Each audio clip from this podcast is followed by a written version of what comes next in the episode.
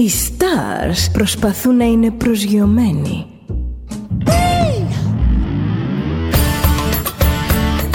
Ένα star είναι συνέχεια στον αέρα.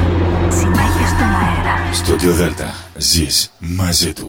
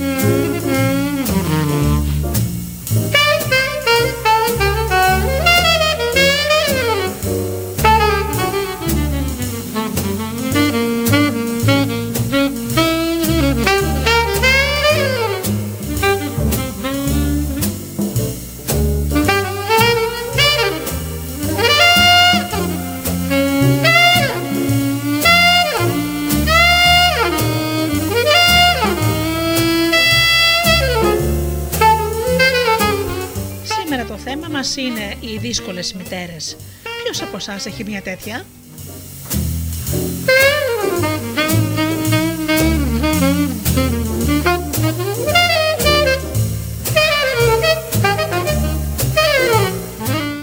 Πρώτα όμως φίλοι μου να σας καλωσορίσω στο Studio Delta όλους εσάς που μας υποστηρίζετε με την αγάπη σας όλα αυτά τα χρόνια. Καταρχήν να καλησπερίσω και να καλωσορίσω τους φίλους που μας ακούν πληκτρολογώντας www.studiodelta.gr και βρίσκονται εδώ μαζί μας στη σελίδα του σταθμού.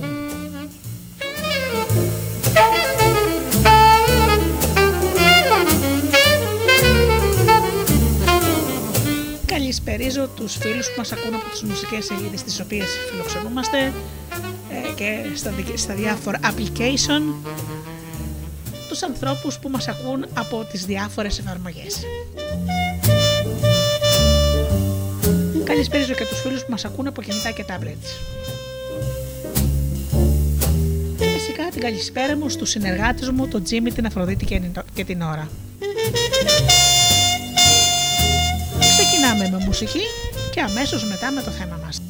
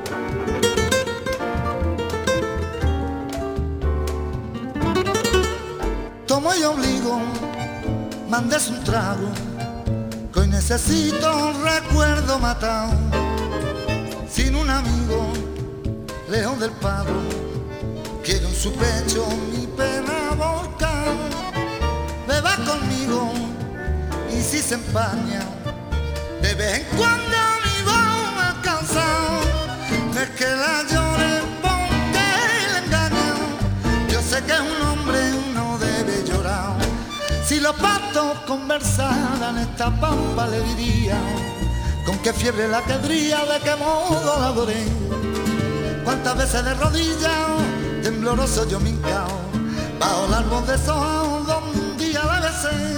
Hoy al verla embellecida y otro brazo entregada, fue para mí una puñalada y de celo me cegué. Y te juro todavía, no consigo comprenderme cómo pude contenerme, ahí nomás la maté.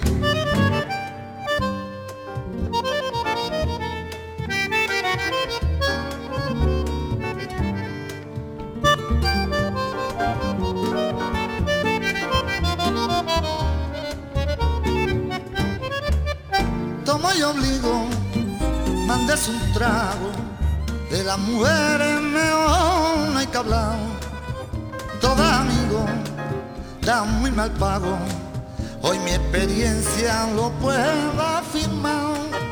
Siga un consejo, no se enamore, y si una vuelta le toca sin fuerza cameo, sufra y no llore, un hombre macho no debe llorar.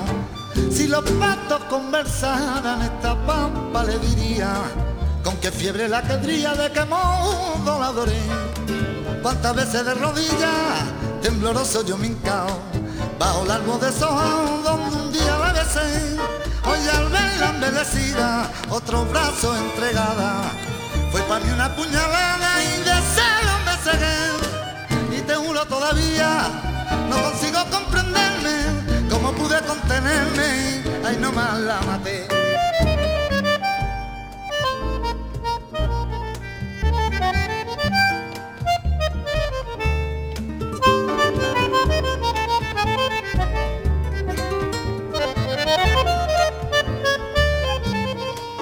Siga un consejo, no se enamore. Y si una vuelta le toca hocicar, fuerza sufra y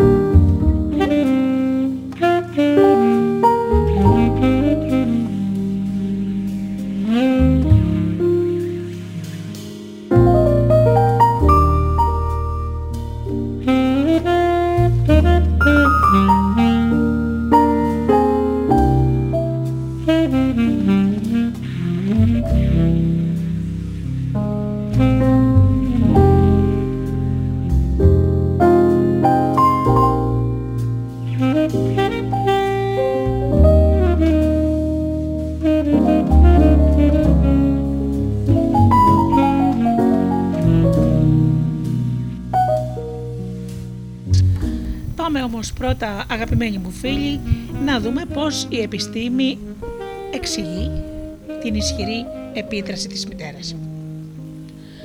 Ο εγκέφαλος του παιδιού λοιπόν. Όταν βιώνουμε μία μητέρα ως δύσκολη, τη νιώθουμε δύσκολη στο πλαίσιο του πολύ σημαντικού ρόλου που παίζει στη ζωή μας. Ο τρόπος με τον οποίο βλέπουμε τον εαυτό μας και η αξία που του αποδίδουμε επηρεάζεται από το πώς μας βλέπει εκείνη. Οι προσδοκίες μας για τη συμπεριφορά που θα έχουν οι άλλοι απέναντί μας συναρτώνται σε ένα βαθμό με την πρώιμη διάδραση που είχαμε με τα πιο στενά μέλη της οικογένειάς μας. Οι πρόσφατες ανακαλύψεις στη μελέτη του εγκεφάλου έχουν βαθύνει την κατανόησή μας για την εκτεταμένη επίδραση που ασκεί η μητέρα. Η σχέση μας μαζί της γίνεται πρότυπο για κάθε στενή σχέση. Διαμορφώνει το κύκλωμα τα κυκλώματα του βρεφικού εγκεφάλου, κυκλώματα που χρησιμοποιούνται για να κατανοούμε και να διαχειριζόμαστε τα συναισθήματά μας και για να διαβάζουμε τις σκέψεις και τα συναισθήματα των άλλων.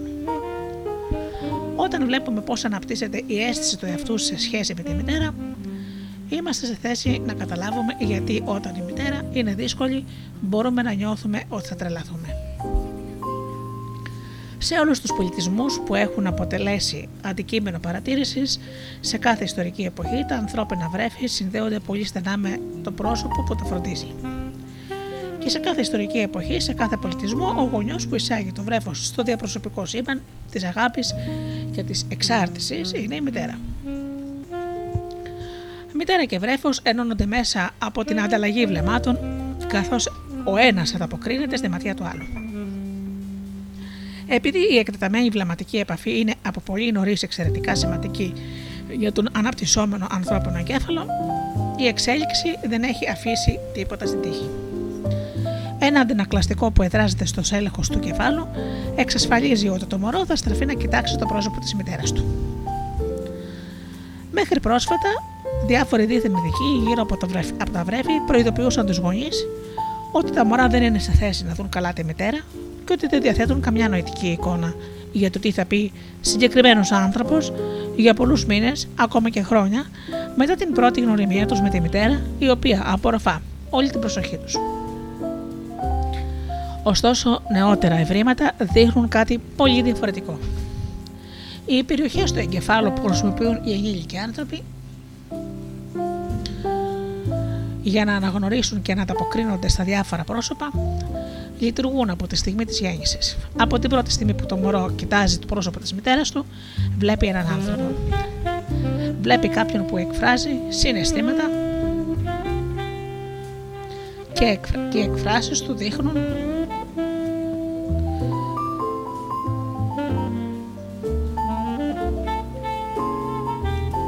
πώς ανταποκρίνεται σε αυτό. Η μεταξύ τους διάδραση προκαλεί την έκρηση υψηλών επιπέδων ορμονών οι οποίες κατακλείζουν το παιδί με ευχαρίστηση. Αυτά τα ενδογενή οπιοειδή χημικές ουσίες που εκλείονται φυσικά, οι οποίες μπλοκάρουν τον πόνο και παράγουν ευχαρίστηση, είναι μια υγιεινή εκδοχή εξωγενών οπιοειδών όπως είναι η ηρωίνη. Ανταμείβουν το βρέφος, καθώς αυτό παίρνει τα πρώτα μαθήματα στις ζωτικής σημασίας διαπροσωπικές σχέσεις.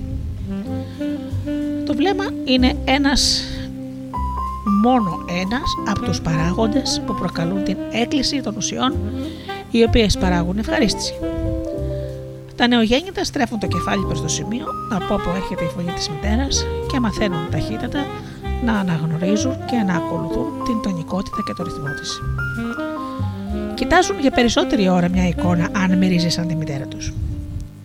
Η ενστικτόδης επιλογή της μητέρας να κρατά το μωρό στην αριστερή πλευρά, η οποία συνδέεται με το δεξί ημισφαίριο του εγκεφάλου, καλεί και διευκολύνει την επικοινωνία των δεξιών ημισφαιρίων μητέρας βρέφους, δηλαδή των τμήματων του εγκεφάλου που ειδικεύονται στο συναισθηματικό μας κομμάτι.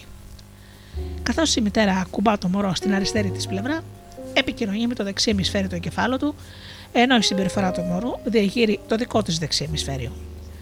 Ακόμα και αρνητικά βιώματα όπως ο φόβος μπορούν να διαγείρουν θετικά την συναισθηματική ανάπτυξη ενός μωρού όταν ενεργοποιείται το σύστημα μάχη ή φυγή. Ο ρυθμός της αναπνοής επιταχύνεται, το ίδιο και ο καρδιακό παλμός και η αρτηριακή πίεση αυξάνεται.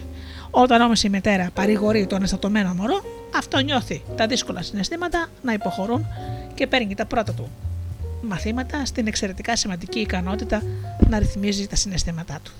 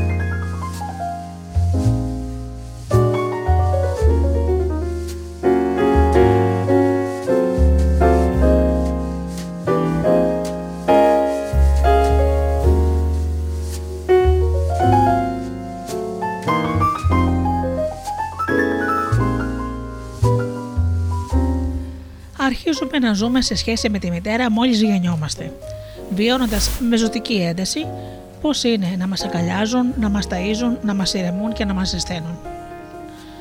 Αλλά τα βιώματά μας προχωρούν πολύ πέρα από αυτές τις πρακτικές λεπτομέρειες, γιατί τα βρέφη βιώνουν και τις αντιδράσεις της μητέρας στις δικές τους ψυχικές καταστάσεις και από εδώ προέρχεται η ικανότητά μας να κατανοούμε την ψυχή, τη δική μας και των άλλων. Μια από τις πιο θεμελιώδεις ανάγκες μας είναι να νοηματοδοτούμε τον τρόπο που ανταποκρίνονται σε μας οι άνθρωποι.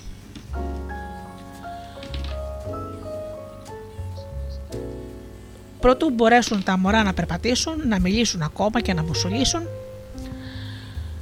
είναι σε θέση να διακρίνουν τη διαφορά ανάμεσα στις εκφράσεις χαράς, θλίψης και θυμού. Για παράδειγμα, μπορούν να αναγνωρίσουν ότι ένα εύθυμο πρόσωπο, το οποίο χαμογελάει και μισοκλίνει τα μάτια, συνοδεύεται από το κελάιδημα μιας ευχάριστης τονικότητας στη φωνή. Ο εγκέφαλος του νεογέννητου, προγραμματισμένος, θα δίνει προσοχή, δίνει τη μεγάλη του προσοχή να απορροφά και να μαθαίνει από την ανθρώπινη επαφή στους πρώτους 18 μήνες της ζωής υφίσταται μια αναπτυξιακή έκρηξη. Την ίδια περίοδο το δεξί ημισφαίρι του εγκεφάλου διαμορφώνει τις οδούς που θα επιτρέψουν την κοινωνική και συναισθηματική μάθηση. Δεν αλλάζει όμως μόνο ο εγκέφαλος του βρέφους, καθώς η μητέρα δένεται με το μωρό της και ο δικός της εγκέφαλος διακήρυται προς νέα ανάπτυξη και μάθηση. Πολύ συχνά λέμε ότι οι μητέρες των νεογέννητων έχουν αιμονή με το μωρό τους. Κάποτε θεωρούνταν ότι η ένταση της συγκέντρωσής τους προέρχεται από τις ορμόνες που σχετίζονται με την εγκυμοσύνη. Νέες όμως απεικονιστικές τεχνικές του εγκεφάλου δείχνουν ότι η αλληλεπίδραση της μητέρας με το μωρό της προκαλεί μεταβολές στον εγκέφαλο της γυναίκας όταν ένα μωρό βγάζει φωνούλε και γελάει και για παράδειγμα η εγκεφαλική δραστηριότητα της μητέρας εμφανίζει μια πολύ ιδιαίτερη μορφή. Επιπλέον, οι σύνδετε εγκεφαλικές δομές που ελέγχουν τα συναισθήματά μας, το, το μετεχμιακό σύστημα υφίστανται δομικές αλλαγές όταν συμπεριφερόμαστε ως γονείς. Οι μεταβολές αυτές ενισχύουν την ικανότητα της μητέρας να πιάνει τα σήματα που στέλνει το μωρό της. Καθώς η μητέρα και το μωρό αλληλεπιδρούν και οι δύο γίνονται πιο έξυπνοι, σε υγιείς καταστάσεις, μητέρα και παιδί απορροφώνται από τις εικόνες, τους ήχους και τις κινήσεις ο ένας του άλλου διψούν να μάθουν τη γλώσσα ο ένας του άλλου και η αμοιβαία συγκέντρωση του ενός των άλλων είναι τόσο περίπλοκα συντονισμένη, ώστε μπορούμε να την περιγράψουμε σαν ένα σύνθετο χορό όπου οι δύο παρτενέρ αρχίζουν να γνωρίζουν ο ένας τον άλλον και ο καθένας τους αρχίζει να γνωρίζει τον εαυτό του μέσα από τον άλλον. Η ψυχολογία του ανθρώπου, όπως τη γνωρίζουμε, αρχίζει με αυτή την πρωτοαρχική σχέση. Ένας παθιασμένος μαγνητικός δεσμός του βρέφους με τον ποταρχικό φροντιστή του, που σχεδόν πάντοτε είναι η μητέρα, είναι η πρώτη εμπειρία αγάπης που έχει το μωρό και η πρώτη φορά που βιώνει πώς είναι να αποτελεί το ένα μέλος ενός ζευγαριού που αγαπιέται.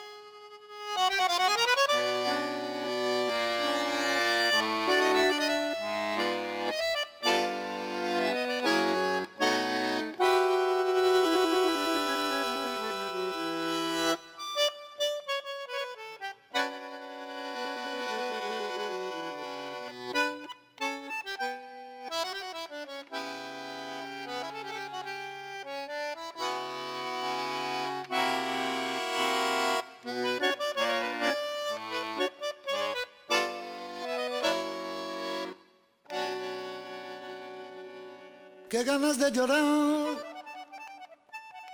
en esta tarde gris, en su repiquetear, la lluvia habla de ti, remordimiento de saber que por mi culpa nunca, vida nunca te veré, ni sol cerrado, te ven igual calle temblando al implorar de nuevo mi querer. Y oye tu voz que vuelve a mí y en esta tarde gris. Ven, triste me decía que en esta soledad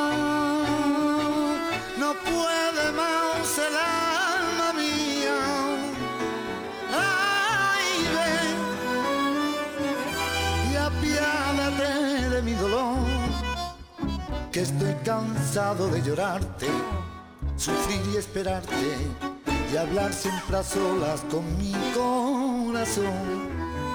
Ven, pues te quiero tanto que si no viene hoy voy a acabar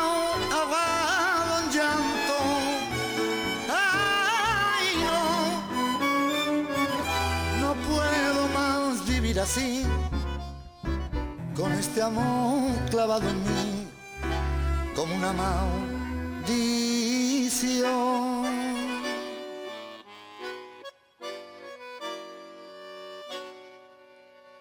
no supe comprender su desesperación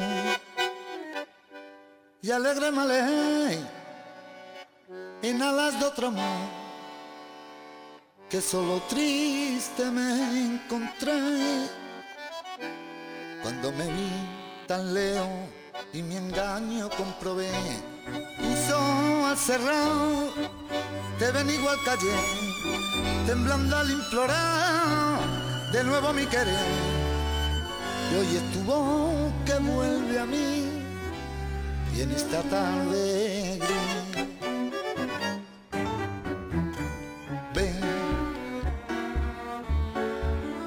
Triste me decía que en esta soledad no puede más el alma mía. Ay, ven y apiádate de mi dolor. Estoy cansado de llorarte, sufrir y esperarte y hablar siempre a solas con mi corazón. Ven, pues te quiero tanto que si no viene hoy voy a acabar ahogado en llanto. Ay, no, no puedo más vivir así, con este amor clavado en mí, como una maldición. Qué ganas de llorar en esta tarde gris.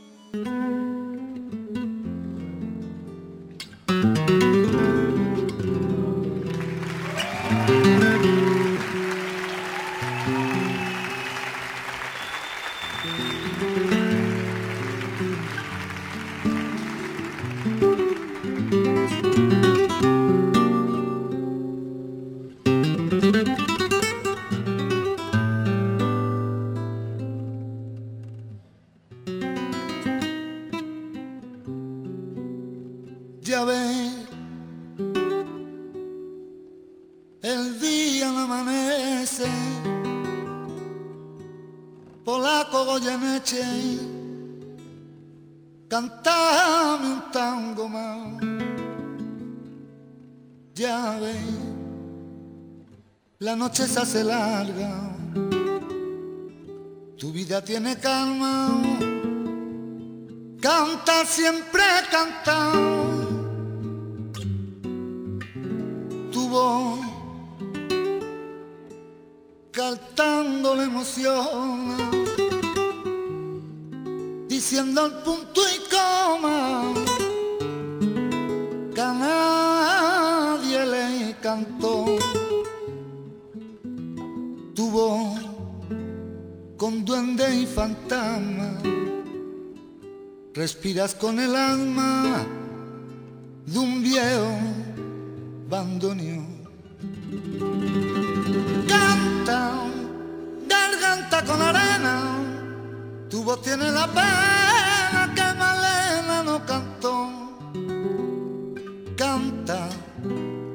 que Juárez te condena y al lastimar su pena con su blanco bandoneón.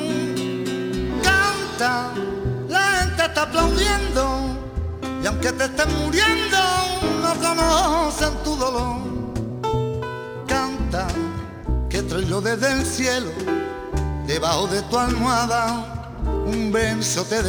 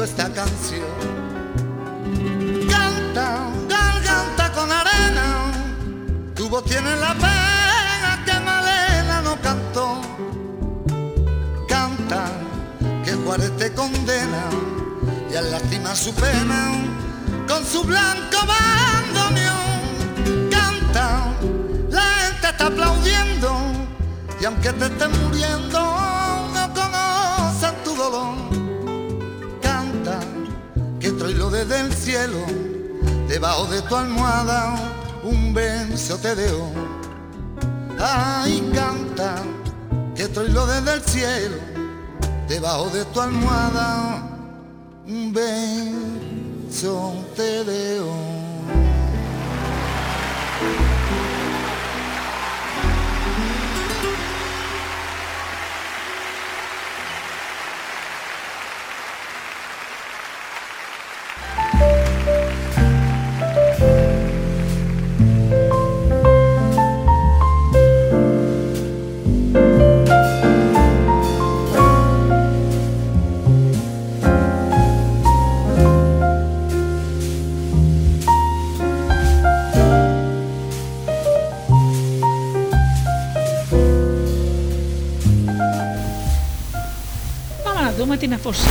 φλερτ της μητέρα. Μια συναρπαστική εικόνα της μακροσκελούς σύνθετης και ευέλικτης σειράς ανταλλαγών, επαφής, διέγερσης και απόλαυσης, οι οποίες συνθέτουν τους πρώιμους διαπροσωπικούς διαλόγους, αποκαλύπτεται στις μαγνητοσκοπημένες καταγραφές μητέρων και τα μωρά τους. Που ήτουζαν μαζί. Μαμάδες και μωρά ανταλλάσσουν ματιές σαν ένα ερωτευμένο ζευγαράκι σε μια δραστηριότητα που λέγεται έρωτας με τα μάτια. Λόγω της αμοιβαίας παρακολούθησης και της άμεσης ανταμοιβής που ο καθένας βλέπει στο πρόσωπο του άλλου. Οι χωρίς νόημα φωνούλες με τις οποίες μιλάνε οι μητέρες, τα μωρά τους, είναι στην πραγματικότητα ένας διάλογος με βαθύτατα συναισθήματα. Το μωρό απαντά στα γουργουρίσματα της μαμάς γουργουρίζοντας και αυτό. Χειρονομεί ακολουθώντας το ρυθμό της φωνής της. Η Άλισον Κόπνικ ονομάζει αυτή τη συντονισμένη αμοιβαία διέγερση φλερτ. Όταν μιλάμε, το μωρό μένει ακίνητο. Όταν κάνουμε παύση, το μωρό παίρνει σειρά και αρχίζει ένα χήμαρο κινήσεων με γροθιές και κλωτσιές. Όπως το φλερτ των ενηλίκων, το φλερτ των μωρών αφήνει κατά μέρος τη γλώσσα και εγκαθιστά ένα πιο άμεσο σύνθεσμο ανάμεσα στους ανθρώπους. Περίοδοι υπέροχης ανταπόκρισης με κάθε χειρονομία και ήχο εναλλάσσονται με διαλύματα μοναξιάς που μπορεί να κρατήσουν μόνο λίγα δευτερόλεπτα όπου το μωρό αποστρέφει το πρόσωπό του και η εντατική ανταπόκριση υποχωρεί. Η τόσο μεγάλη διέργεση είναι μετά από λίγο εξαντλητική και το μωρό χρειάζεται ένα διάλειμμα για να ξεκουραστεί και να απορροφήσει τον καταγισμό των μηνυμάτων. Οι κινήσεις των άκρων του μπορεί να επιταχύνονται, χάνουν όμως την εκφραστικότητά τους. Ο ρυθμός της αναπνοής του αλλάζει. Κάνει υπηρετικές προσπάθειες να επιπηλήσει το χεράκι του και τυράζει βία το κεφαλάκι του μακριά από το πρόσωπο της μητέρας. Μερικές φορές μάλιστα τεντώνει και την πλάτη στην προσπάθεια να απομακρυνθεί. Τα παραπάνω σήματα ότι το μωρό έχει υπερφορτιστεί ή κουραστεί, συνήθως η μητέρα τα πιάνει. Κατά κανόνα, αποστήρεται και εκείνη λίγο, χαλαρώνει την επαφή της και παρακολουθεί το μωρό της σιωπηλή, ώσπου το ίδιο το μωρό να της δείξει με ένα βλέμμα, με έναν ήχο ή μια χειρονομία πως θέλει να ξαναρχίσει η επαφή τους. Τι γίνεται όμως αν η μητέρα δεν ανταποκρίνεται, όταν η φυσιολογική αντι, αντικριστή διάδραση μητέρας και μωρού διακόπτεται, όταν το, μωρό, το πρόσωπο της μητέρας παγώνει, ακινητοποιείται ή πάβει να ανταποκρίνεται, το μωρό αρχίζει σε ελάχιστα λεπτά να νιώθει δυσφορία. Ακόμα και σε ηλικία 2 μηνών, το μωρό θα διαμαρτυρηθεί με κουλουριάσματα, ταραχή και κραυγές, αν το πρόσωπο της μητέρας είναι ψυχρό και δεν δείχνει ανταπόκριση. Το βρέφος μοιάζει να αγαναχτεί που τα σήματα τα οποία στέλνει αγνοούνται. Δεν είναι εύκολο να ηρεμήσουμε ένα μωρό που έχει βιώσει τέτοιου είδους διακοπή στο σχεσιακό διάλογο. Η αγάπη ως σημείο αναφοράς. Οι πρώιμες διαδράσεις συνιστούν σημείο αναφοράς και γι' αυτό που όλοι μας αγαπά, συζητάμε από τους ανθρώπους που αγαπάμε να μας δουν και να μας καταλάβουν.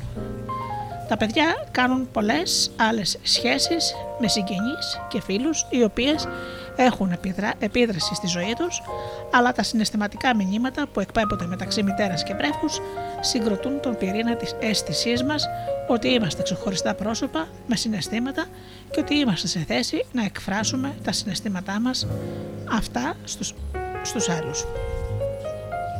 Η καταλητική εμπειρία ενός παιδιού με δύσκολη μητέρα, είτε αυτό είναι τριών μηνών είτε 30 χρονών, είναι πως αυτή η επαφή των βλεμμάτων αντί για θετική βιώνεται ως αρνητική. Όταν έχουμε δύσκολη μητέρα, οι προσπάθειές μας να διαμορφώσουμε τον τρόπο που εκείνη μας βλέπει ματαιώνονται συνεχώς. Νιώθουμε αγνοημένοι, σβησμένοι, εκμηδεμινισμένοι. Δεν είμαστε καθόλου σίγουροι για το ποιοι είμαστε και τι νιώθουμε. Η ερμηνεία που δίνει στα, στα σήματά μας η μητέρα μπορεί να μας κατατάσει στους κακούς, στους δύσκολους ή στους εγωιστές. Στην περίπτωση αυτή κατοικούμε έναν κόσμο ντροπής όπου περιμένουμε ότι κάθε άνθρωπος που μας γνωρίζει θα μας επικρίνει και θα μας κλεβάσει. Τα παιδιά καταβάλουν πολύ σκληρές προσπάθειες για να νοηματοδοτήσουν τις διαπροσωπικές τους εμπειρίες. Ποιος είναι αξιόπιστος και ποιος μου προσφέρει ζεστασιά, ανακούφιση και τροφή ή ποιανού το άγγιγμα, η μυρωδιά και η φωνή συνδέονται με τα παραπάνω. Είναι ερωτήματα που συνδέονται πολύ στενά με την επιβίωση του μωρού. Καθώς η στοιχειώδης αίσθηση του εαυτού και του άλλου γίνεται πιο σύνθετη, πιο περίπλοκα, είναι και τα ερωτήματα που απασχολούν το μωρό για το τι σημαίνουν οι έννοιες αυτές. Τι δηλώνει για μένα η συγκεκριμένη συμπεριφορά του άλλου και με, ή και με καταλαβαίνει το πρόσωπο με το οποίο προσπαθώ να επικοινωνήσω; Ή συνηχούν τα συναισθήματά μου με τα συναισθήματα των άλλων και άραγε επικοινωνώ στα αλήθεια; Εξακολουθούμε να είμαστε ιδιαίτερα ευάλωτοι στις αντιδράσεις της μητέρας μας, ακόμα και όταν αναπτύσσουμε πολύ διαφορετικούς δυσμούς και με άλλους ανθρώπους οι οποίοι μας βλέπουν και μας καλύπτουν με πολύ διαφορετικούς τρόπους για τους περισσότερους γονείς και τα παιδιά τους. Το βίωμα ότι ανήκουν ο ένας στον άλλον έχει τις διακοιμάσει του. Όμως, όσο και αν μας κοντάψουν, όσο και αν γρατσουνιστούν στη διαδρομή, η σχέση είναι σε μεγαλύτερο βαθμό ανακουφιστική, υποστηρικτική και δίνει την δυνατότητα της ανάπτυξης. Πώς είναι όμως να νιώθει κανείς περισσότερο πόνο σε μια τέτοια σχέση παρά ανακούφιση και ευχαρίστηση, Και αν εκείνο το βαθύ βίωμα επαφής και σχέσει είναι τόσο δυσάρεστο, ώστε ενώ αναζητάμε ανακούφιση και ασφάλεια, συναντάμε περιορισμό και τιμωρία; Και αν χρειάζεται να δυσπιστήσουμε απέναντι στον εαυτό μας, να κάνουμε εκπτώσεις στις επιθυμίες μας ή να αστυνομεύσουμε συνεχώς τις σκέψεις μας και τις πράξεις μας για να καταφέρουμε να πάρουμε ανακούφιση από το πρόσωπο από το οποίο εξαρτώμαστε, όταν το βίωμα ενός γιου ή μιας κόρης από τη μητέρα τους διαμορφώνεται με βάση ένα τέτοιο δίλημα, τότε χρησιμοποιώ γενικευτικά τον όρο δύσκολη μητέρα για να προσδιορίσω ένα είδος σχέσεων με πολλές πτυχές, πολλά πλαίσια και πολλές διαφορετικές όψεις.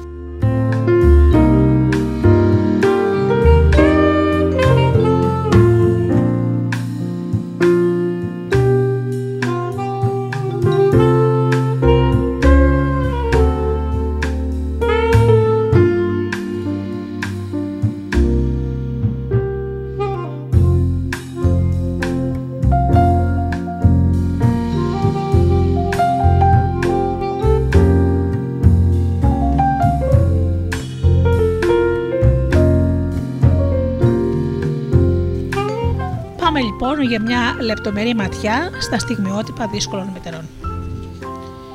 Μπορούμε τώρα να ξαναδούμε τα στιγμιότυπα δύσκολων μητέρων που είδαμε στο πρώτο κεφάλαιο. Διαστητικά, στα στιγμιότυπα αυτά ήταν εύκολο να αναγνωρίσουμε με την πρώτη ματιά μια δύσκολη μητέρα. Θα δώσουμε όμως, όμως μερικές εξηγήσεις για το πώς τα πρώιμα σχεσιακά βιώματα διαμορφώνουν τα συναισθηματικά κέντρα του εγκεφάλου για να κατανοήσουμε βαθύτερα πού ακριβώς εντοπίζονται δυσκολίες. Πρώτο στιγμιότυπο. Φυλάξω το θυμό μου. Βλέπουμε λοιπόν τον Σεθ, ο οποίος στα 24 του χρόνια δεν μπορούσε να βρει ηρμό ούτε λογική στην οργή της μητέρας του, η οποία είναι κάτι τρομακτικό. Αναρωτιέται τι λέει ο θυμός της για το ποιο είσαι. Μην μπορώντας να προβλέψει και να καταλάβει το θυμό της μητέρας του, ο Σεθ βρίσκεται πάντα σε ετοιμότητα. Το αίσθημα του κινδύνου έχει εγγραφεί στην παιδική εξαρτησή του από τη μητέρα του. Για να διαχειριστεί αυτό το στρεσογόνο περιβάλλον, ο Σεθ την παρακολουθεί με μεγάλη προσοχή. Μια ελάχιστη αλλαγή στη χρειά του δέρματός της ή μια μικρή ένταση στους μύες της ή μια ελάχιστη συρρήκνωση στις κόρες των ματιών της τον προειδοποιεί για δυνητικό κίνδυνο. Μερικές φορές οι άνθρωποι που φοβούνται έναν από τους γονείς τους αποκτούν την ικανότητα να διαβάζουν την ψυχική κατάσταση του άλλου. Μια τέτοια ικανότητα μπορεί να είναι χρήσιμη σε ορισμένα πλαίσια, αλλά η υπερβιστησία του ΣΕΤ στο θυμό της μητέρας του λειτουργεί πολύ περιοριστικά για τη σχέση τους.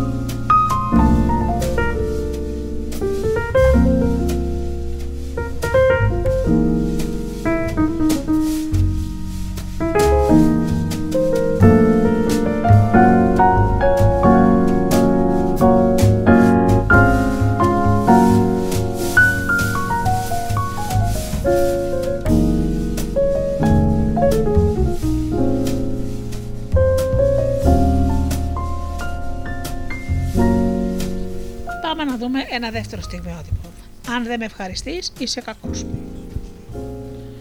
Ο Κένι, 32 χρονών, περιγράφει μια καταλητική εμπειρία με τη μητέρα του σαν να παίζει κοροναγράμματα. Τη μια στιγμή η μητέρα του είναι όλο επένος, μια φορά όμως να της πεις όχι, έρχεται ο κόσμος ανάποδα. Ξεσπούν αμέσως τα παράπονα και κατηγόριες και η μητέρα του καταλογίζει κακία ως το μετούλι. Ο Κένι είναι ένας ανεξάρτητος ενήλικας, αλλά η αποδοκιμασία της μητέρας του μπορεί να του προκαλέσει την αίσθηση ότι οι τύχοι κλείνουν γύρω του, έτοιμοι να τον συνθλίψουν. Στο διάλογο με την πολύ ευρία έννοια με τη μητέρα του, ο Κένι δεν μπορεί να φέρει καμιά δική του σκέψη ή επιθυμία που να, καταφε... που να διαφέρουν από τις δικές της χωρίς να δεχτεί κατε... καταιγισμό επικρίσεων. Ω παιδί στρεφόταν στη μητέρα του για να καθρεφτιστεί. Μήπως το πρόσωπό της σκλήρινε από την αποδοκιμασία, όταν ο Κένι έκανε φασαρία με ένα φίλο του, μήπως σηκώταν από άγχος όταν έτρεχε να προλάβει το σχολικό, Είχε άραγε ο Κένι τη δυνατότητα να μιλήσει ανοιχτά και να δει ότι η μητέρα του επιθυμούσε να τον καταλάβει.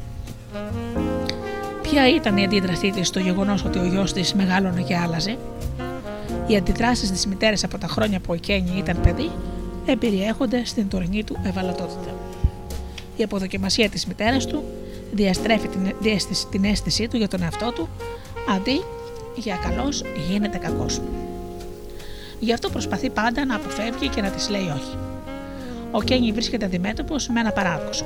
Το πρόσωπο το οποίο αγαπάει, η μητέρα του, αποσύρει τη ζεστασιά και την επιδοκιμασία της, αν εκείνος δεν βαδίσει ακριβώς πάνω στη γραμμή εκείνη που έχει χαράξει. Η ελπίδα του είναι ότι μια μέρα θα καταφέρω να βρω πότε με παίρνει να λέω αυτό που σκέφτομαι και πότε πρέπει να, να εξαφανίσω οτιδήποτε άλλο από το μυαλό μου και να κάνω ό,τι μου ζητάει. Η ψυχολόγος Κάρορ Γκίλγκαν ονομάζει το παράδοξο αυτό παρέτηση από μια σχέση για να διατηρηθεί η σχέση. Παρατήσει από την αυθεντική επικοινωνία για να διασώσεις ένα συνέστημα ανακούφισης, χάνεις όμως την ανακούφιση της αλήθειας και της αληθινής επικοινωνίας. Ο Κένι παρατείται από την προσπάθεια να διαμορφώσει με τη μητέρα του μια σχέση στην οποία εκείνη θα τον βλέπει και θα τον καταλαβαίνει για να αποφύγει την κακοποίηση.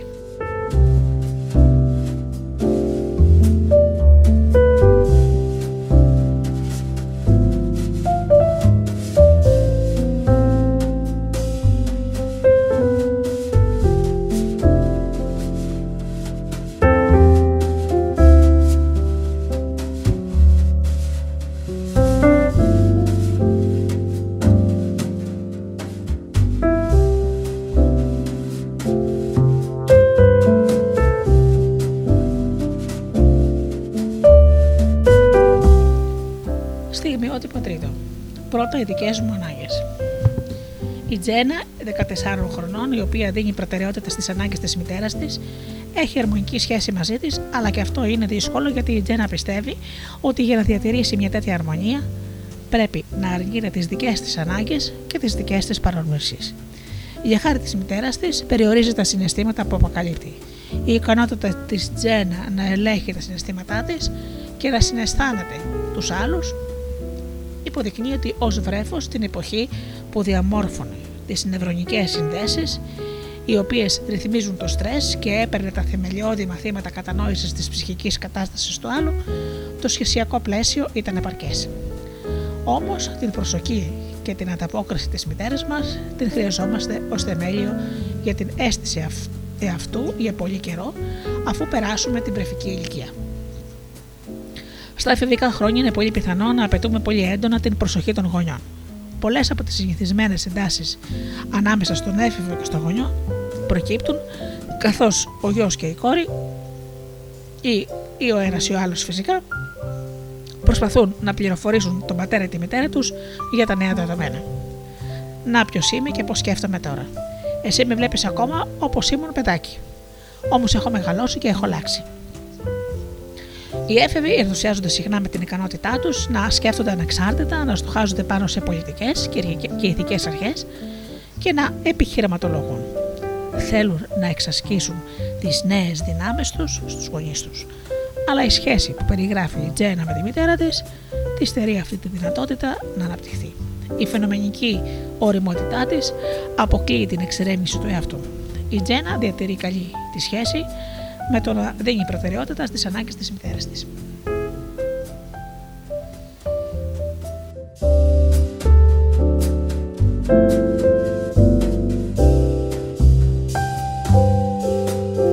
Τέταρτο στιγμιότυπο. Η χαρά σου με πληγώνει. Η Ρέιτσελ, 27 χρονών, απελπίζεται από τον τρόπο που η μητέρα της αντιδρά στα καλά πράγματα που συμβαίνουν στη δική της ζωή. Η μεγάλη χαρά που δείχνει μια μητέρα για τα αυτόνομα ενδιαφέροντα δεξιότητες και κατακτήσεις του παιδιού της παίζει πολύ αποφασιστικό ρόλο για την ανάπτυξη μιας επαρκούς σχέσης στην οποία το παιδί αισθάνεται ότι μπορεί να ξεδιπλώσει με ασφάλεια τον καλύτερο δυνατό εαυτό του. Η Ρέιτσελ νιώθει προδομένη γιατί οι επιτυχίες και οι χαρές της έχουν σαν αποτέλεσμα να υφίσταται απόρριψη και χλεβασμό από τη μητέρα της. Προσδιορίζει μια μετατόπιση στη συμπεριφορά της μητέρας. Όταν η Ρέιτσελ ήταν παιδί, η μητέρα της ενθουσιαζόταν με την ανάπτυξή της. Όταν όμως άρχισε να γίνεται μια νέα γυναίκα, στα 16, η ανεξαρτησία και η οριμότητά της προκαλούσαν εχθρική στάση. Η Ρέιτσελ έρχεται αντιμέτωπη με ένα δίλημα είτε θα ακολουθήσει τους στόχους της και θα διακινδυνεύσει τη σχέση της με τη μητέρα της, είτε θα καταπιέσει τους στόχους της και θα διατηρήσει μια αναπαυτική σχέση μαζί της. Και πάλι το δίλημα είναι να παραμείνει συνδεδεμένη με τον ίδιο του τον εαυτό ή με τη μητέρα της. Μήπως ο μόνος τρόπος να διατηρήσει τη φαινομενική αρμονία της σχέσης τους είναι να αλλάξει, να κρυφτεί ή να αρνηθεί; Ποια πραγματικά είναι;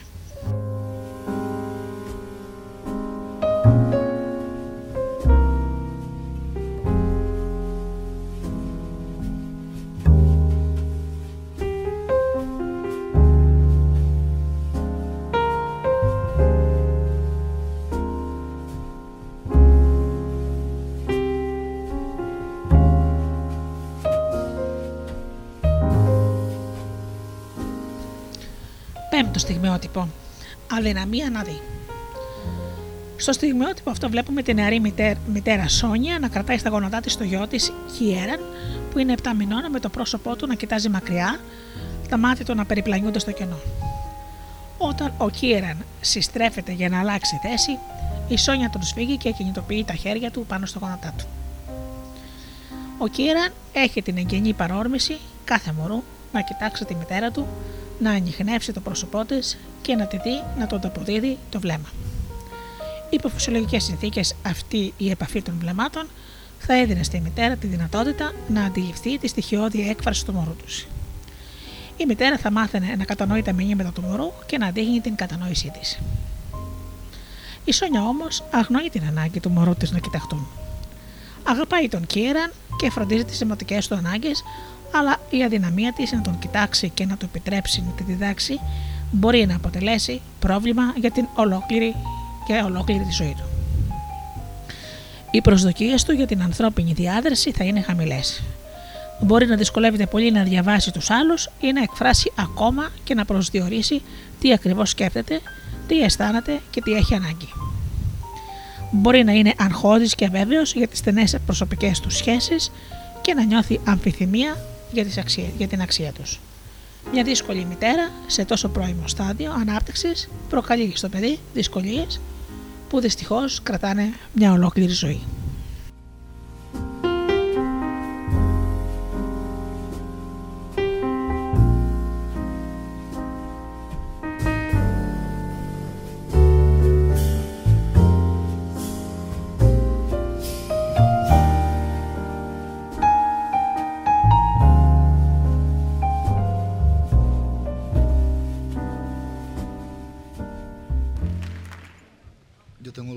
Presentaros a uno de los invitados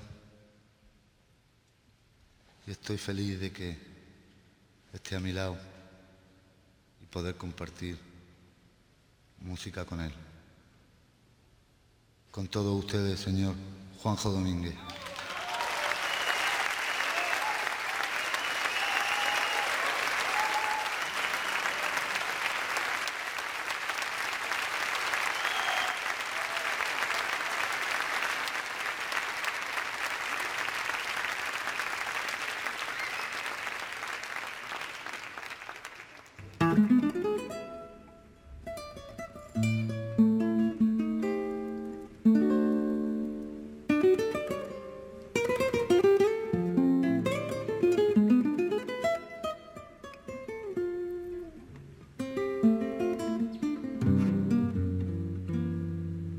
Acaricia mi ensueño, el suave murmullo de tu suspirado. Como ríe la vida si tú sos negro, me quieres mirar. Y si es mío la tu risa le ven que es como un cantar.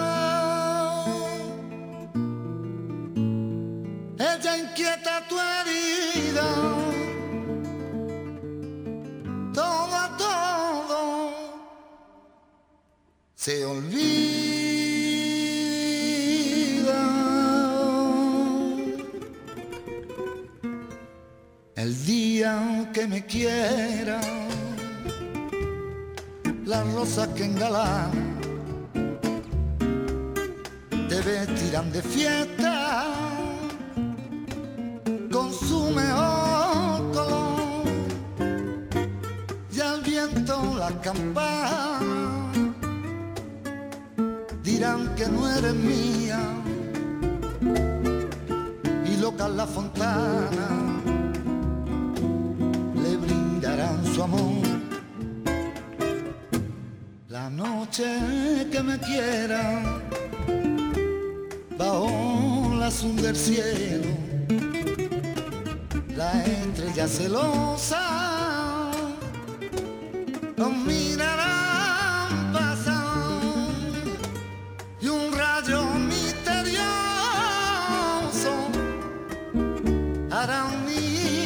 pelo luciérnaga curiosa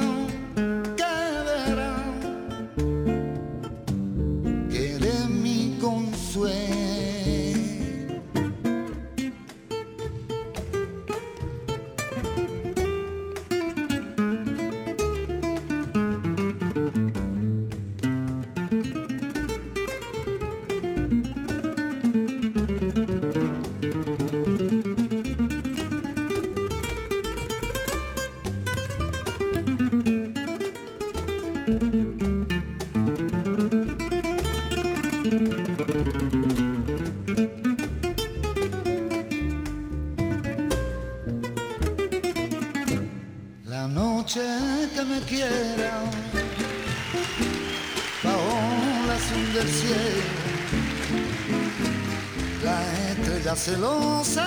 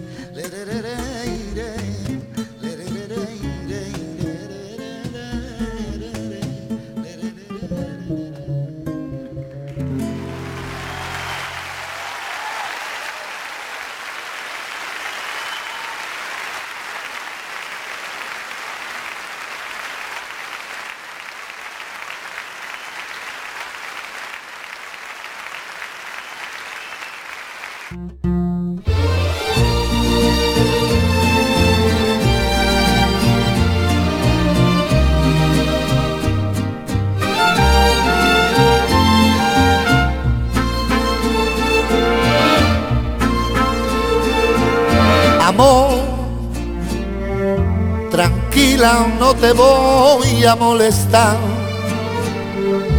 Suerte estaba echada, ya lo sé. Y se cayó un torrente dando vueltas por tu mente, amor. Lo nuestro solo fue casualidad. La misma hora, el mismo boulevard no temas, no hay cuidado, no te culpo del pasado, ya lo ves, la vida es así. Tú te vas y yo me quedo aquí.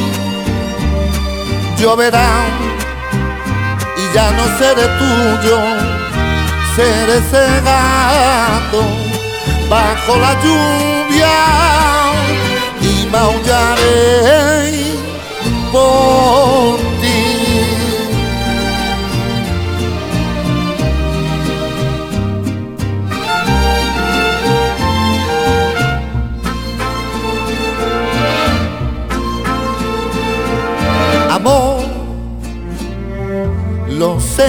no digas nada de verdad. Si ves alguna lágrima, perdón. Ya sé que no has querido hacer llorar a un gato herido, amor. Si alguna vez nos vemos por ahí, invítame un café y hazme el amor. Si ya no vuelvo a verte, ojalá que tengas suerte, ya lo ves, la vida es así. Tú te vas y yo me quedo aquí. Lloverá y ya no seré tuyo, seré cegado bajo la lluvia. Ya lo ves, la vida es así. Tú te vas y yo me quedo aquí. Lloverá y ya no seré tuyo, seré cegado bajo la lluvia y maullaré ey, ey, por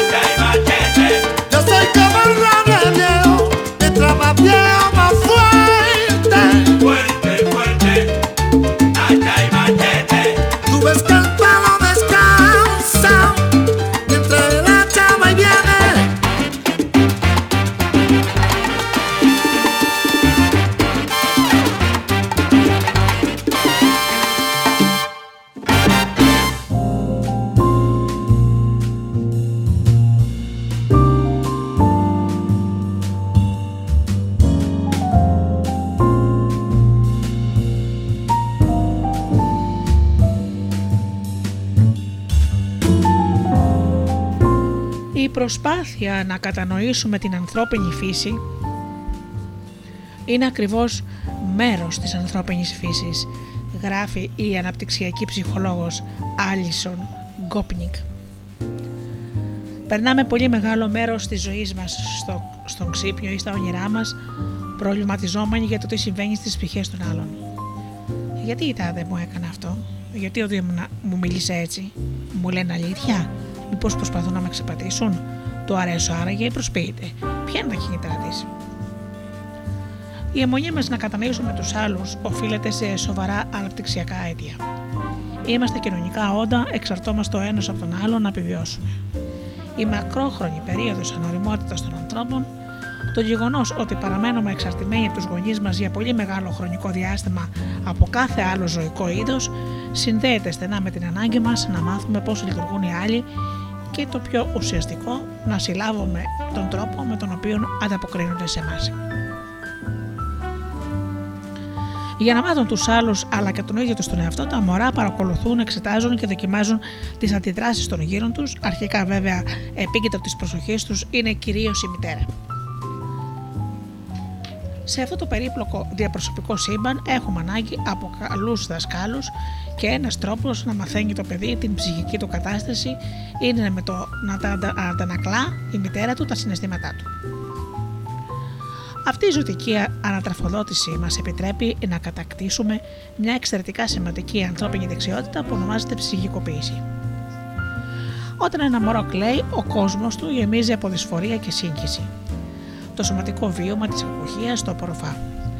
Ολόκληρο το σώμα του εκδηλώνεται με, με αυτό τον κατακλυσμό συναισθημάτων. Το, το στήθος του φουσκώνει, τα πόδια του κλωτσάνε, τα μπράτσα του σφίγγονται και όταν η μητέρα ανταποκρίνεται ή όχι, κλαίγοντας η ίδια, αλλά με μια έκφραση που δείχνει ενδιαφέρον για το νιάξιμο, συνθέτοντας το πρόσωπό της σε μια αστρογική μίμηση ορισμένων χαρακτηριστικών της δυσφορίας, ίσως υψώνοντας κάπως υπερβολικά το φρύδι ή σουβρώνοντας το μέτωπο, καθρεφτίζει εν μέρη την ψυχική κατάσταση του μωρού και συγχρόνως τη μεταμορφώνει η μητέρα είναι σε θέση να δείξει ξεκάθαρα ότι αντανακλώντα τα συναισθήματα του μωρού, δεν εκφράζει τα δικά της συναισθήματα, αλλά αποτυπώνει τα δικά του. Η σύνθετη αυτή ανταπόκριση ονομάζεται επιδεικτικό καθρέφτισμα. Κάνοντας απλώς κάτι το οποίο προκύπτει φυσιολογικά σε όλους τους ανθρώπους που φροντίζουν μωρά, η μητέρα μπαίνει σε μια υπόγεια και πολυδιάστατη επικοινωνία. Οι αντιδράσεις του προσώπου και της φωνής της δείχνουν ότι μοιράζεται τα συναισθήματα του μωρού της, όχι νιώθοντάς τα με τον ίδιο τρόπο που τα βιώνει το παιδί, αλλά με το να τα συναισθάνεται. Δείχνει πως η ίδια καταλαβαίνει και ταυτόχρονα επιδεικνύει με ποιο τρόπο εκφράζουμε, την κατανο... εκφράζουμε κατανόηση. Το μωρό αρχικά βιώνει τη δυσφορία με εντελώς σωματικούς όρους. Η μητέρα του παρουσιάζει τα συναισθήματά του, εκφράζοντας νιάξιμο, μιμούμενη επιλεκτικά το μωρό και μετασχηματίζει το βίωμά του σε ένα νοητικό σχήμα που αφορά τη συγκεκριμένη ψυχική κατάσταση. Η κατανόηση, η προσοχή, η αποδοχή και το νιάξιμο της μητέρας είναι δομικά στοιχεία που χτίζουν την αίσθηση του εαυτού για το παιδί. Η μαμά κάνει φανερό στο μωρό πως και αυτό έχει συναισθήματα και πώς ζει ανάμεσα σε άλλους ανθρώπους που έχουν και εκείνοι δικά τους συναισθήματα και δική τους ψυχική ζωή. Όλοι αυτοί οι ξεχωριστοί άνθρωποι μπορούν να συνδεθούν μαζί του και να καταλάβουν τις ψυχικές καταστάσεις του. Το μωρό είναι σε θέση να ψυχικοποιήσει, δηλαδή να στοχαστεί πάνω στις σκέψεις και τα συναισθήματα, όχι μόνο τα δικά του, αλλά και των άλλων. Επειδή η μητέρα του του έδειξε πως αυτός ο ψυχικός κόσμος έχει μορφή και περιεχόμενο.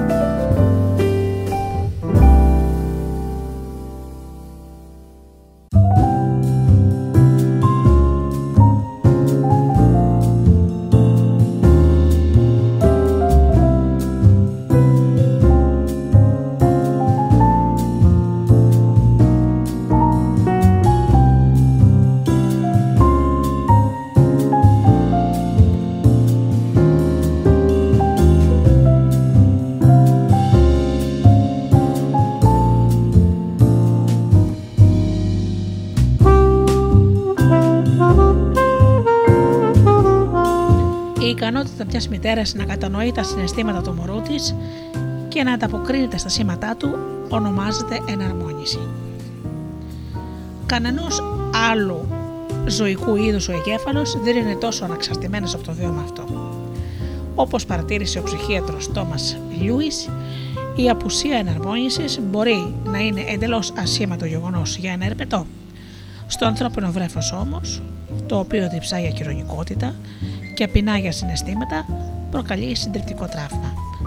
Νέα ευρήματα της μελέτης του εγκεφάλου δείχνουν την βιοχημική επίδραση των πρώιμων εντατικών διαλόγων. Τα εγκεφαλικά κυκλώματα αναπτύσσονται μέρα με την ημέρα και σχηματίζουν το ψυχικό λογισμικό της επικοινωνίας. Τα ίδια βιώματα που δομούν τα νευρονικά δίκτυα σχηματίζουν και τις βασικές αρχές εκείνου που ονομάζουμε συναισθηματική νοημοσύνη ή η ικανότητα να διαχειριζόμαστε, να ελέγχουμε και να αναγνωρίζουμε τα ίδια μας τα συναισθήματα. Η, μαθη... η μάθηση του πώς ρυθμίζουμε τη συναισθηματική μας κατάσταση θεωρείται στην εποχή μας το κεντρικό αναπτυξιακό έργο που συντελείται στη βρεφική ηλικία.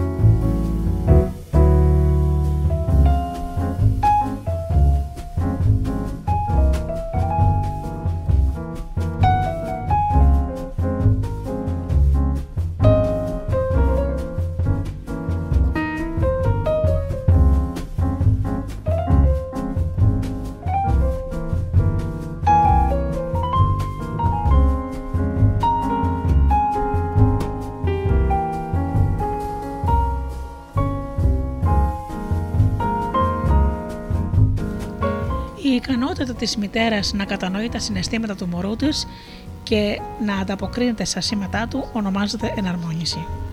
Κανένας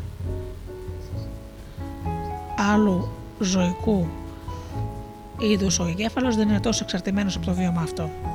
Όπως παρατήρησε ο ψυχίατρος Τόμας Λούις, η απουσία αναρμόνιση μπορεί να είναι εντελώς ασήμαντο γεγονός για ένα ερπετό, στο ανθρώπινο βρέφος όμως, το οποίο διψάει για κοινωνικότητα και πεινάει για συναισθήματα, προκαλεί συντριπτικό τραύμα. Νέα ευρήματα της μελέτης του εγκεφάλου δείχνουν την βιοχημική επίδραση των πρώιμων αντατικών διαλόγων. Τα κεφαλικά κυκλώματα αναπτύσσονται μέρα με την ημέρα και σχηματίζουν το ψυχικό λογισμικό της επικοινωνίας.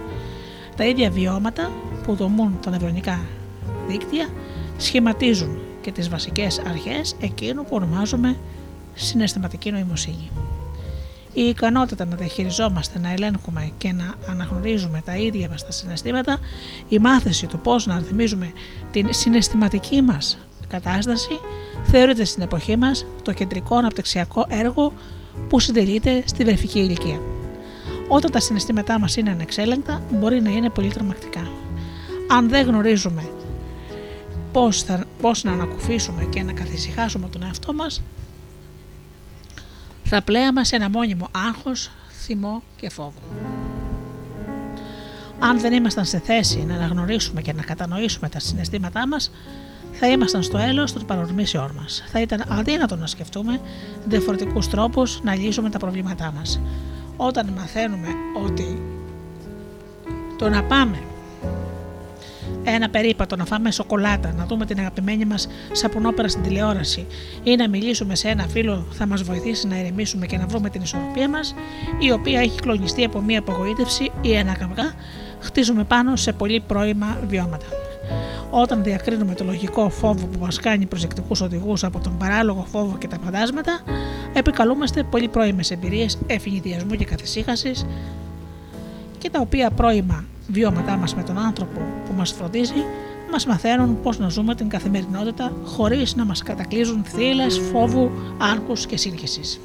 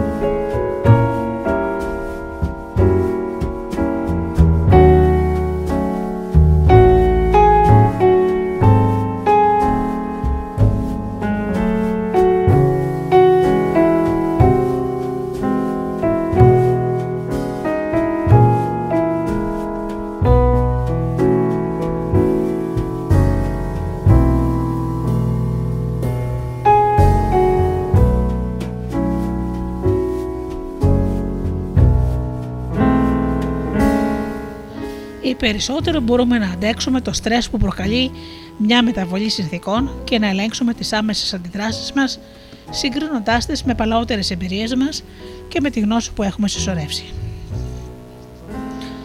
Μπορούμε να διαισθανθούμε, να κατανοήσουμε και να ανταποκριθούμε στα συναισθήματα των άλλων. Ιδίως των κοντινών μας ανθρώπων. Κανείς μας δεν γεννήθηκε με τις ικανότητες αυτές. Είναι επίκτητες. Και τις έχουμε διδαχτεί από τον πρωταρχικό φροντιστή μας. Όταν η μητέρα μας μας ηρεμεί, μας αγκαλιάζει και μας μιλάει υλικά, βιώνουμε μια μετατόπιση από το συνέστημα του στρες στο συνέστημα της ασφάλειας. Όταν μας δείχνει ότι θέλει να μάθει ποια είναι τα συναισθήματα και οι σωματικές αισθήσεις μας, τι ανάγκη έχουμε, γιατί γκρινιάζουμε, μας εισάγει στη θετική ενεργοποίηση της συναισθηματικής επικοινωνίας με έναν άλλον άνθρωπο. Αυτές οι αποφασιστικές πρώιμες εμπειρίες διαμορφώνουν ένα επαρκές περιβάλλον το οποίο βοηθάει τον εγκέφαλο να ελέγχει τα φράγματα που συγκρατούν την υπερχείληση των συναισθημάτων και με λίγα λόγια το πρώιμο διαπροσωπικό περιβάλλον δημιουργεί ένα κυματοθράφστη στη σύνδετη ζωή μας. Ένα μωρό που δεν διαθέτει αυτή τη θετική διαδραστική ενεργοποίηση μπορεί να υποστεί τόσο πολύ μεγάλη πλάβη όσο ένα μωρό που υφίσταται σωματική κακοποίηση. Ο εγκέφαλος ενός βρέφους που έχει παραμεληθεί συναισθηματικά, όπως και ο εγκέφαλος ενός κακοποιημένου βρέφους, εμποτίζονται με διαφορετικό μείγμα βιοχημικών ουσιών. Αυτό το μη υγιές μείγμα εμποδίζει την ανάπτυξη των νευρονικών κυκλωμάτων που προστατεύουν από το στρες. Κάθε αναποδιά, κάθε χτύπημα της ζωής ενισχύεται με άλλα αρνητικά βιώματα και κάθε βίωμα στρες, απογοήτευσης και ματέωσης είναι κατακλυσμικό. Ένα παιδί που έχει στερηθεί τη θετική διάδραση έχει λιγότερες πιθανότητες να κατακτήσει υγιείς στρατηγικές και να διαχειρίζεται τις δύσκολες καταστάσεις. Το παραταταμένο στρες δεν μας κληραγωγεί. Αντίθετα, μας κάνει ευάλωτους. Μειώνει τη μάθηση που μπορεί να κατακτήσει το μωρό, όσο για το μεγαλύτερο παιδί μειώνει την ικανότητά του να μαθαίνει. Χωρίς την ανάπτυξη αυτών των πολύ σημαντικών νευρονικών κυκλωμάτων στη βρεφική ηλικία, ο εγκέφαλος χάνει την εντυπωσιακή πλαστικότητά του, η οποία υπό κανονικές συνθήκες του δίνει τη δυνατότητα να απορροφά νέες δεξιότητες σε όλη τη διάρκεια της ζωής του. Δεν χρειαζόμαστε μια μητέρα που να είναι απόλυτα εναρμονισμένη με κάθε σκέψη και κάθε συνέστημά μας. Χρειαζόμαστε μια επαρκή μητέρα η οποία θα μας προσφέρει αρκετή κατανόηση για να νιώθουμε πως τα βιώματά μας είναι αληθινά. Ακόμα και όταν έχουμε ξεπεράσει τη φάση που τόσο, η τόσο αυτή σημαντική σχέση διαμορφώνει τον εγκεφαλό μας, οι δύσκολες, ασαφείς και απειλητικέ διαδράσεις με μία μητέρα μπορούν να κλονίζουν την αίσθηση που έχουμε για τον εαυτό μας.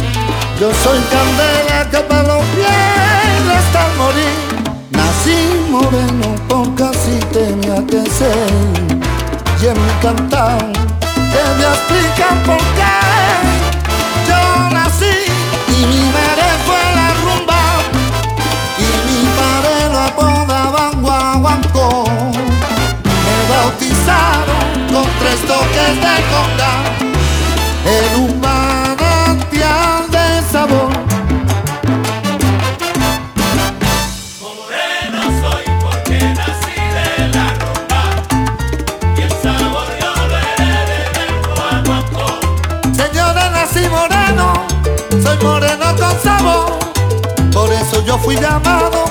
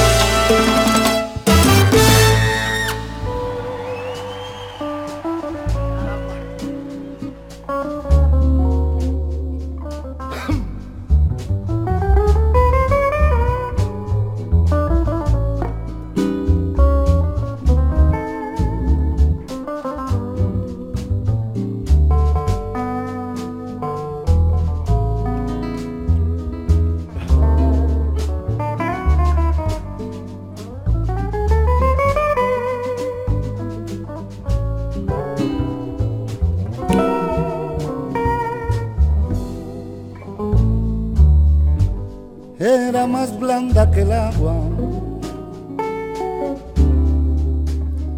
que el agua blanda, era más fresca que el río, naranjo en flor, y en esa calle testigo. Canción de esquina como un pedazo de vida. Se manchó. Primero hay que saber sufrir, después amar, después partir y al fin andar sin pensamiento. Perfume de naranjo en flor, promesas vanas de un amor que se escaparon con el tiempo. Después, ¿qué importa ya después? Toda mi vida es el ayer que me detiene en el pasado. Eterna y juventud que me ha dejado acomodado como pájaro sin luz. ¿Qué le habrán hecho mis manos? ¿Qué le habrán hecho? Para dejarme en el pecho? Hay tanto dolor, dolor de vieja arboleda. Canción de esquina con un pedazo de vida.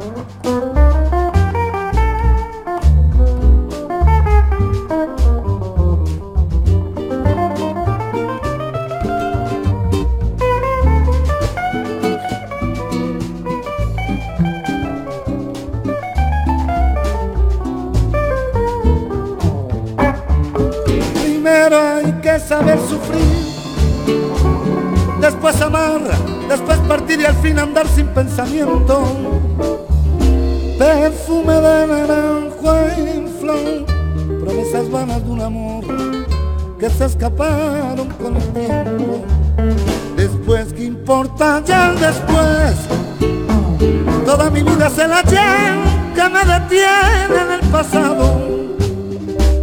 Eterna y bien juventud que me ha dejado acobardado como pájaro sin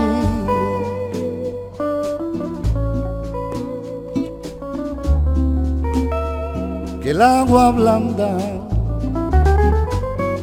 era más fresca que el río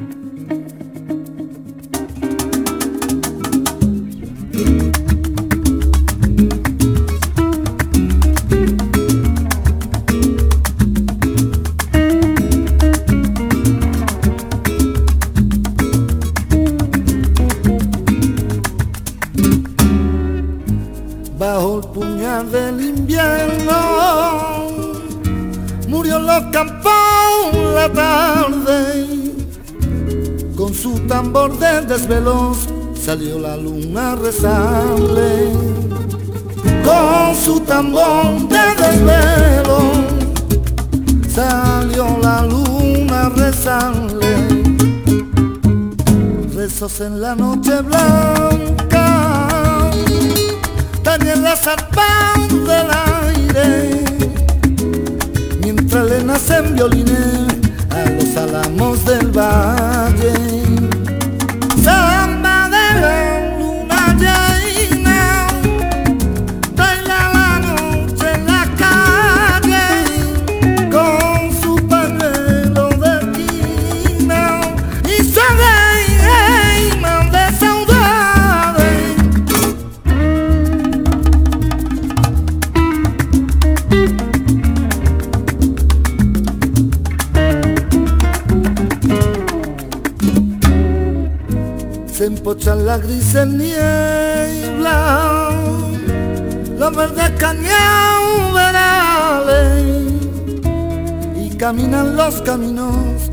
su escolta Dazare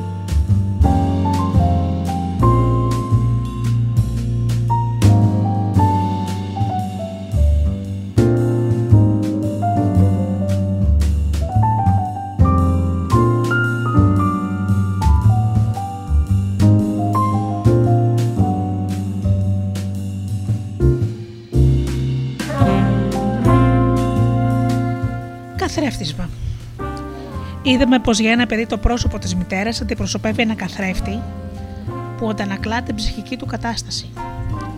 Όταν η μητέρα καθρεφτίζει τα συναισθήματα του παιδιού, υπογραμμίζει αυτό που κάνει μια παιχνιδιάρικη διάθεση, περιέργεια και ευχαρίστηση. Η αναγνώριση και η ευχαρίστηση, η ανησυχία, ο φόβος ή η αποδοκιμασία που εκφράζει το πρόσωπο της μητέρας περιέχουν μεγάλη σημασία πληροφορίες για το παιδί. Αυτό είναι το νόημα του ποιος είμαι και τι έχω κάνει. Όταν το πρόσωπο της μητέρας εκφράζει φόβο, απογοήτευση, αποδοκιμασία, η άποψη του ίδιου του παιδιού μεταβάλλεται ριζικά. Η αντίδραση της μητέρας μας δεν μας αφήνει σχεδόν ποτέ αδιάφορους. Η διαδικασία να κοιτάξουμε τη μητέρα για να ζυγίσουμε το νόημα όσων κάνουμε συνεχίζεται ακόμα και όταν έχουμε ενηλικιωθεί, αλλά η κατάσταση του καθρεφτίσματος μεταβάλλεται συνεχώς. Καθώς το παιδί βγαίνει από τη βρεφική ηλικία και μαθαίνει να κινείται χωρίς βοήθεια, δοκιμάζει πόσο ασφαλής ή επικίνδυνος είναι αυτός ο καινούριος κόσμος, γυρίζοντας να κοιτάξει το πρόσωπο της μητέρας για να δει την αντίδρασή της. Το παιδί απομακρύνεται τρέχοντας από το πλάι της. Όλο του το σώμα φλέγεται από ευχαρίστηση για τις καινούριες κινητικές του δεξιότητες.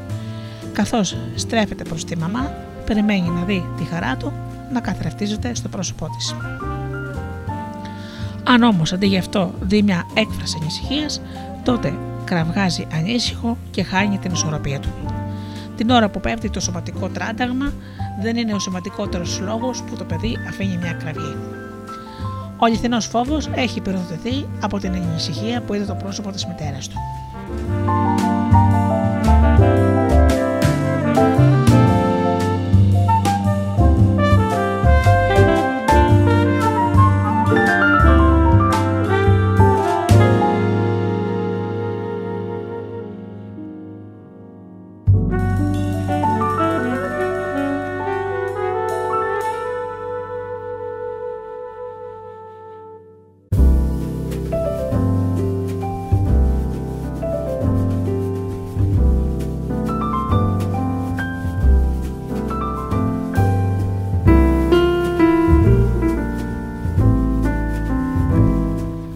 Παιδί χαίρεται να επιδεικνύει την ολοένα αυξανόμενη ικανότητά του, αλλά η χαρά του μπορεί να συντριβεί από ένα βλέμμα αποδοκιμασίας ή δυσαρέσκειας του γονιού. Είμαι, είναι ασφαλές να απομακρυνθώ από σένα, ή θα μπορέσω να ξαναβρω το δρόμο για να γυρίσω, ή σε ευχαριστούν οι καινούργιες μου ικανότητες, ή σε δυσαρεστούν. Είναι μερικά από τα πολλά ερωτήματα στα οποία ζητάει απάντηση ένα παιδί, καθώς αναζητά το πρόσωπο της μητέρας. Τα παιδιά παίρνουν ανατροφοδότηση για το χαρακτήρα τους, για την αξία τους, για τις ικανότητές τους, τις επιθυμίες τους και τους στόχους τους από τα άλλα μέλη της οικογένειας. Οι παππούδες, τα αδέρφια, τα ξαδέρφια, οι φίλοι, οι δάσκαλοι και οι γείτονες ενισχύουν και τροποποιούν την αίσθηση του εαυτού των παιδιών, αλλά η ιδιαίτερη σημασία που έχει η ματιά της μητέρας αρχίζει από αυτή την πρώιμη διαμορφωτική σχέση όπου η αντίδραση της μητέρας συμμετοδοτεί το νόημα αυτού που κάνει το παιδί. Καθώς η παιδική ηλικία φτάνει στο τέρμα της το είδος του καθρεφτίσματος που προσφέρει, η μητέρα αλλάζει. Μερικά παιδιά και έφηβοι δείχνουν αδιάφοροι για την αποδοχή ή την αποδοκιμασία της μητέρας τους. Όσο και αν κάνουν τους σκληρούς, όμως ελάχιστοι είναι οι έφηβοι που πραγματικά πάβουν να νοιάζονται τι γνώμη έχει η μητέρα τους για εκείνους. Συνεχίζουν να, να την παρακολουθούν προσεκτικά και να διαβάζουν τις αντιδράσεις της. Προσπαθούν επίσης να επηρεάσουν τον τρόπο με τον οποίο εκείνη τους καταλαβαίνει και τους κρίνει. Τα παιδιά δεν είναι παθητικοί δέκτες των αντιδράσεων της μητέρας, καταβάλουν μεγάλες προσπάθειες για να διαμορφώσουν αυτό που βλέπει η μητέρα και τις αντιδράσεις της. Καθώς μεγαλώνουν, επιδίδονται σε σκόπιμες στρατηγικές για να δείξουν στη μητέρα πόσο έχουν αλλάξει από το μικρό παιδάκι που εκείνη νομίζει ότι ξέρει. Οι έφηβοι βλέπουν τους εαυτούς τους σαν ανθρώπους σύνθετους με ανεξάρτητη και απροσδόκητη σκέψη και συναισθήματα. Παρότι μπορεί να έχει όλο και μεγαλύτερη σημασία για αυτούς να έχουν το δικό τους χώρο και να τους αφήσουμε να τους αφήνουμε στην ησυχία τους, εξακολουθούν να θέλουν ο γονιός τους να τους καταλαβαίνει, να τους βλέπει και να σέβεται αυτό που είναι.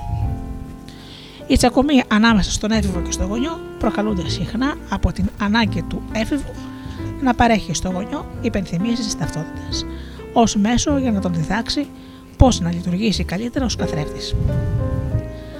Αυτές οι υπενθυμίσεις μπορεί να μας ευνηδιάζουν και να μας προκαλούν εκείνη την πολύ χαρακτηριστική ένταση που βλέπουμε στις σχέσεις γονιών και εφήβων.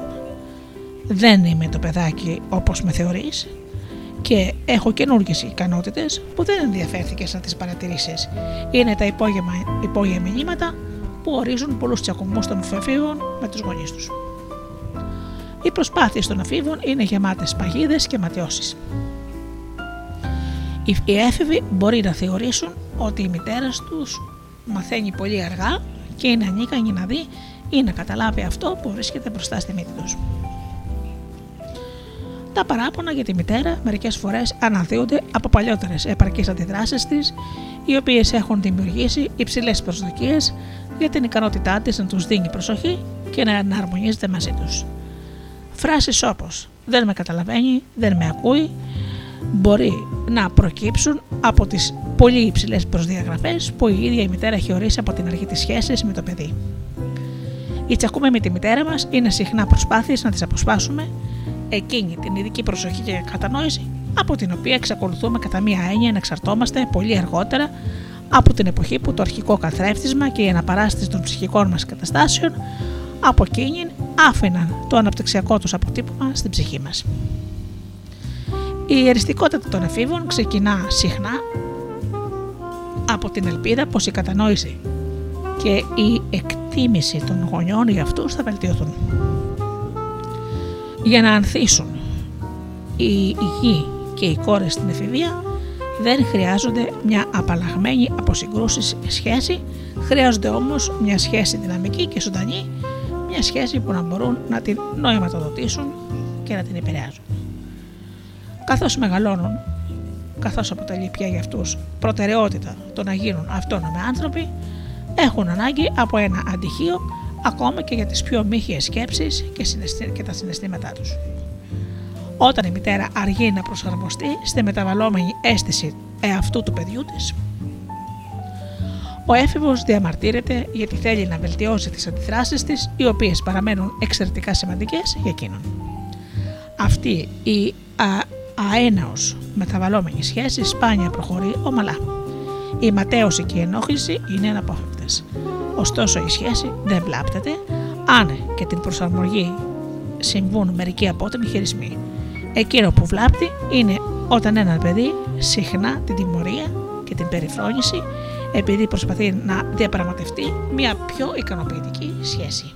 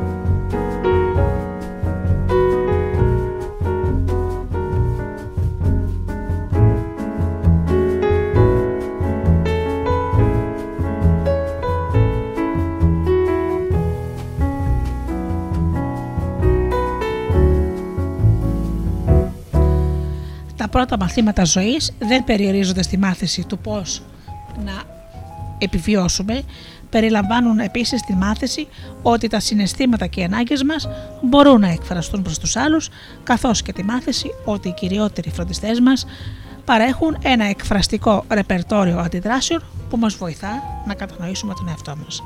Αυτά τα πρώιμα βιώματα σχηματίζουν το πρότυπο με βάση το οποίο γνωρίζουμε άλλους ανθρώπους και μας γνωρίζουν και εκείνοι. Θέλουμε να μας καταλαβαίνουν, θέλουμε τη διαβεβαίωση ότι μπορούμε να επικοινωνούμε μαζί τους, πάνω απ' όλα όμως προσδοκούμε ότι κάποιος που μας φροντίζει θα προσπαθήσει να μας γνωρίσει. Θα, προσπαθ... θα κοιτάξει προσεκτικά, θα εστιάσει πιο συγκεκριμένα σε αυτό που βλέπει και αν δεν καταλαβαίνει θα αναζητήσει περισσότερα σήματα.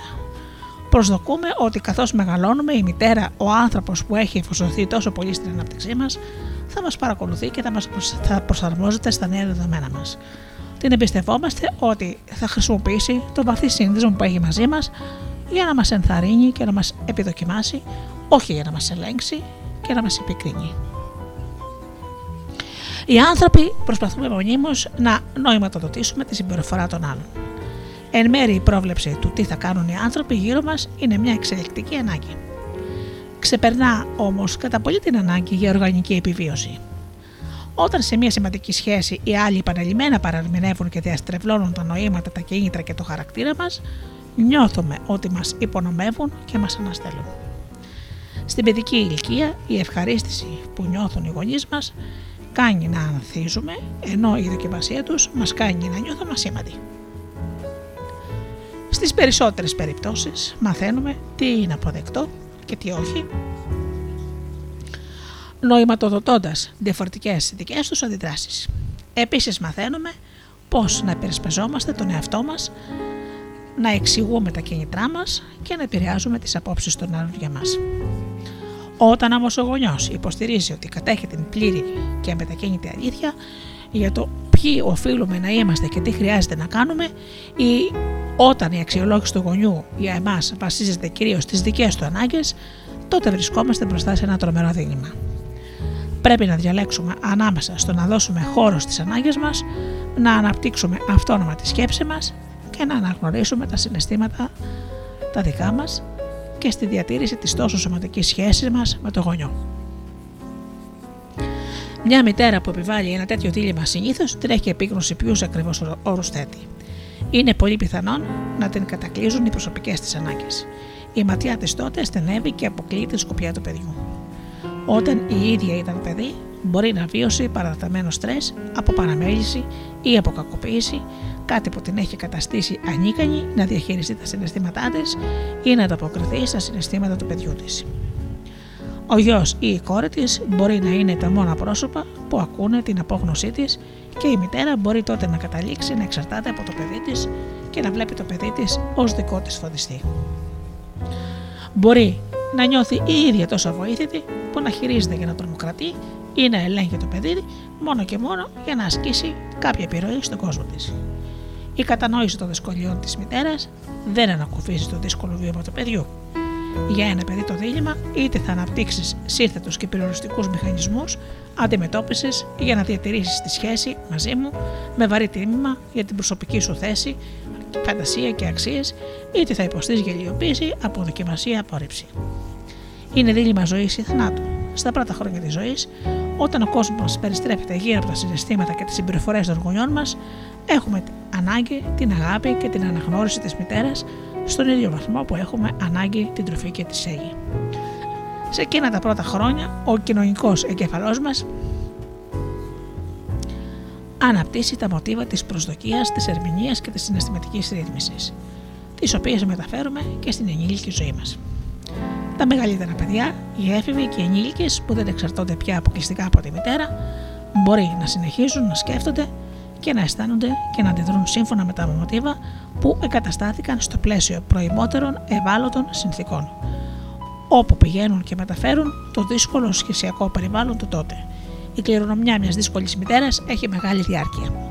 Μπορούμε ωστόσο να μάθουμε να επιζούμε από αυτήν, να τη διαχειριζόμαστε και σε ορισμένες περιπτώσεις ακόμα και να φωλόμαστε από αυτήν.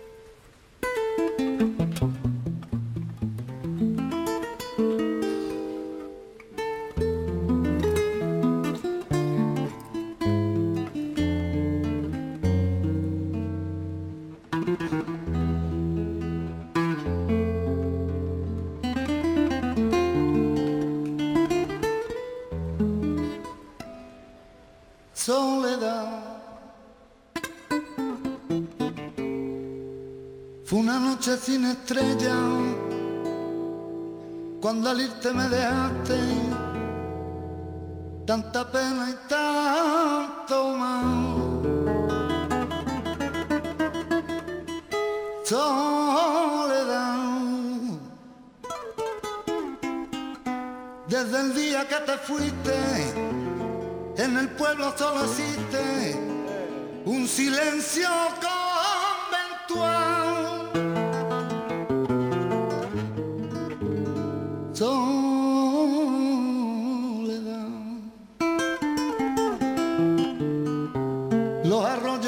Secos y en las calles hay mil ecos que te gritan sin cesar.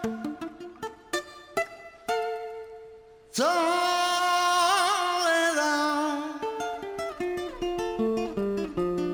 vuelve ya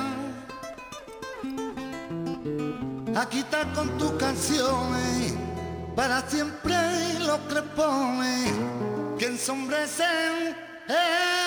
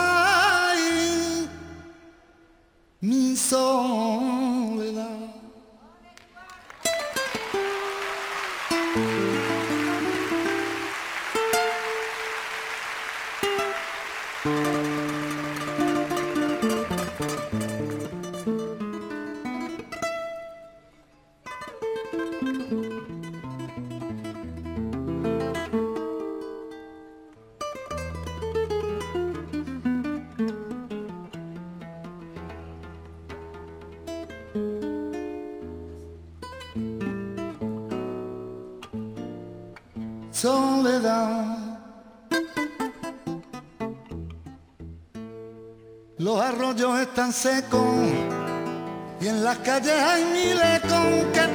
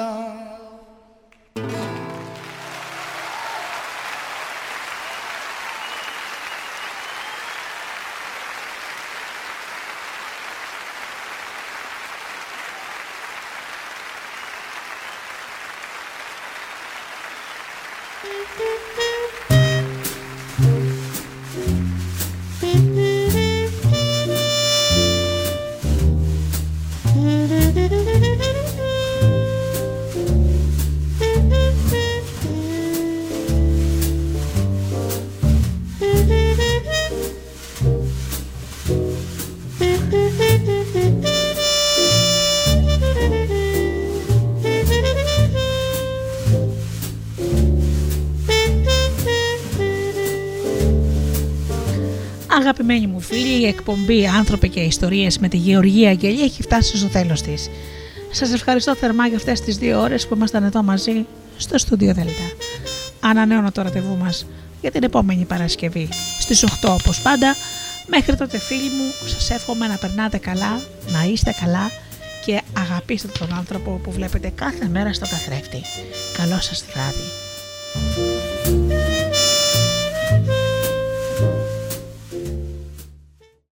Αν το αφεντικό δεν σ' αφήνει να ακούς ράδιο στη δουλειά, απόλυσέ το.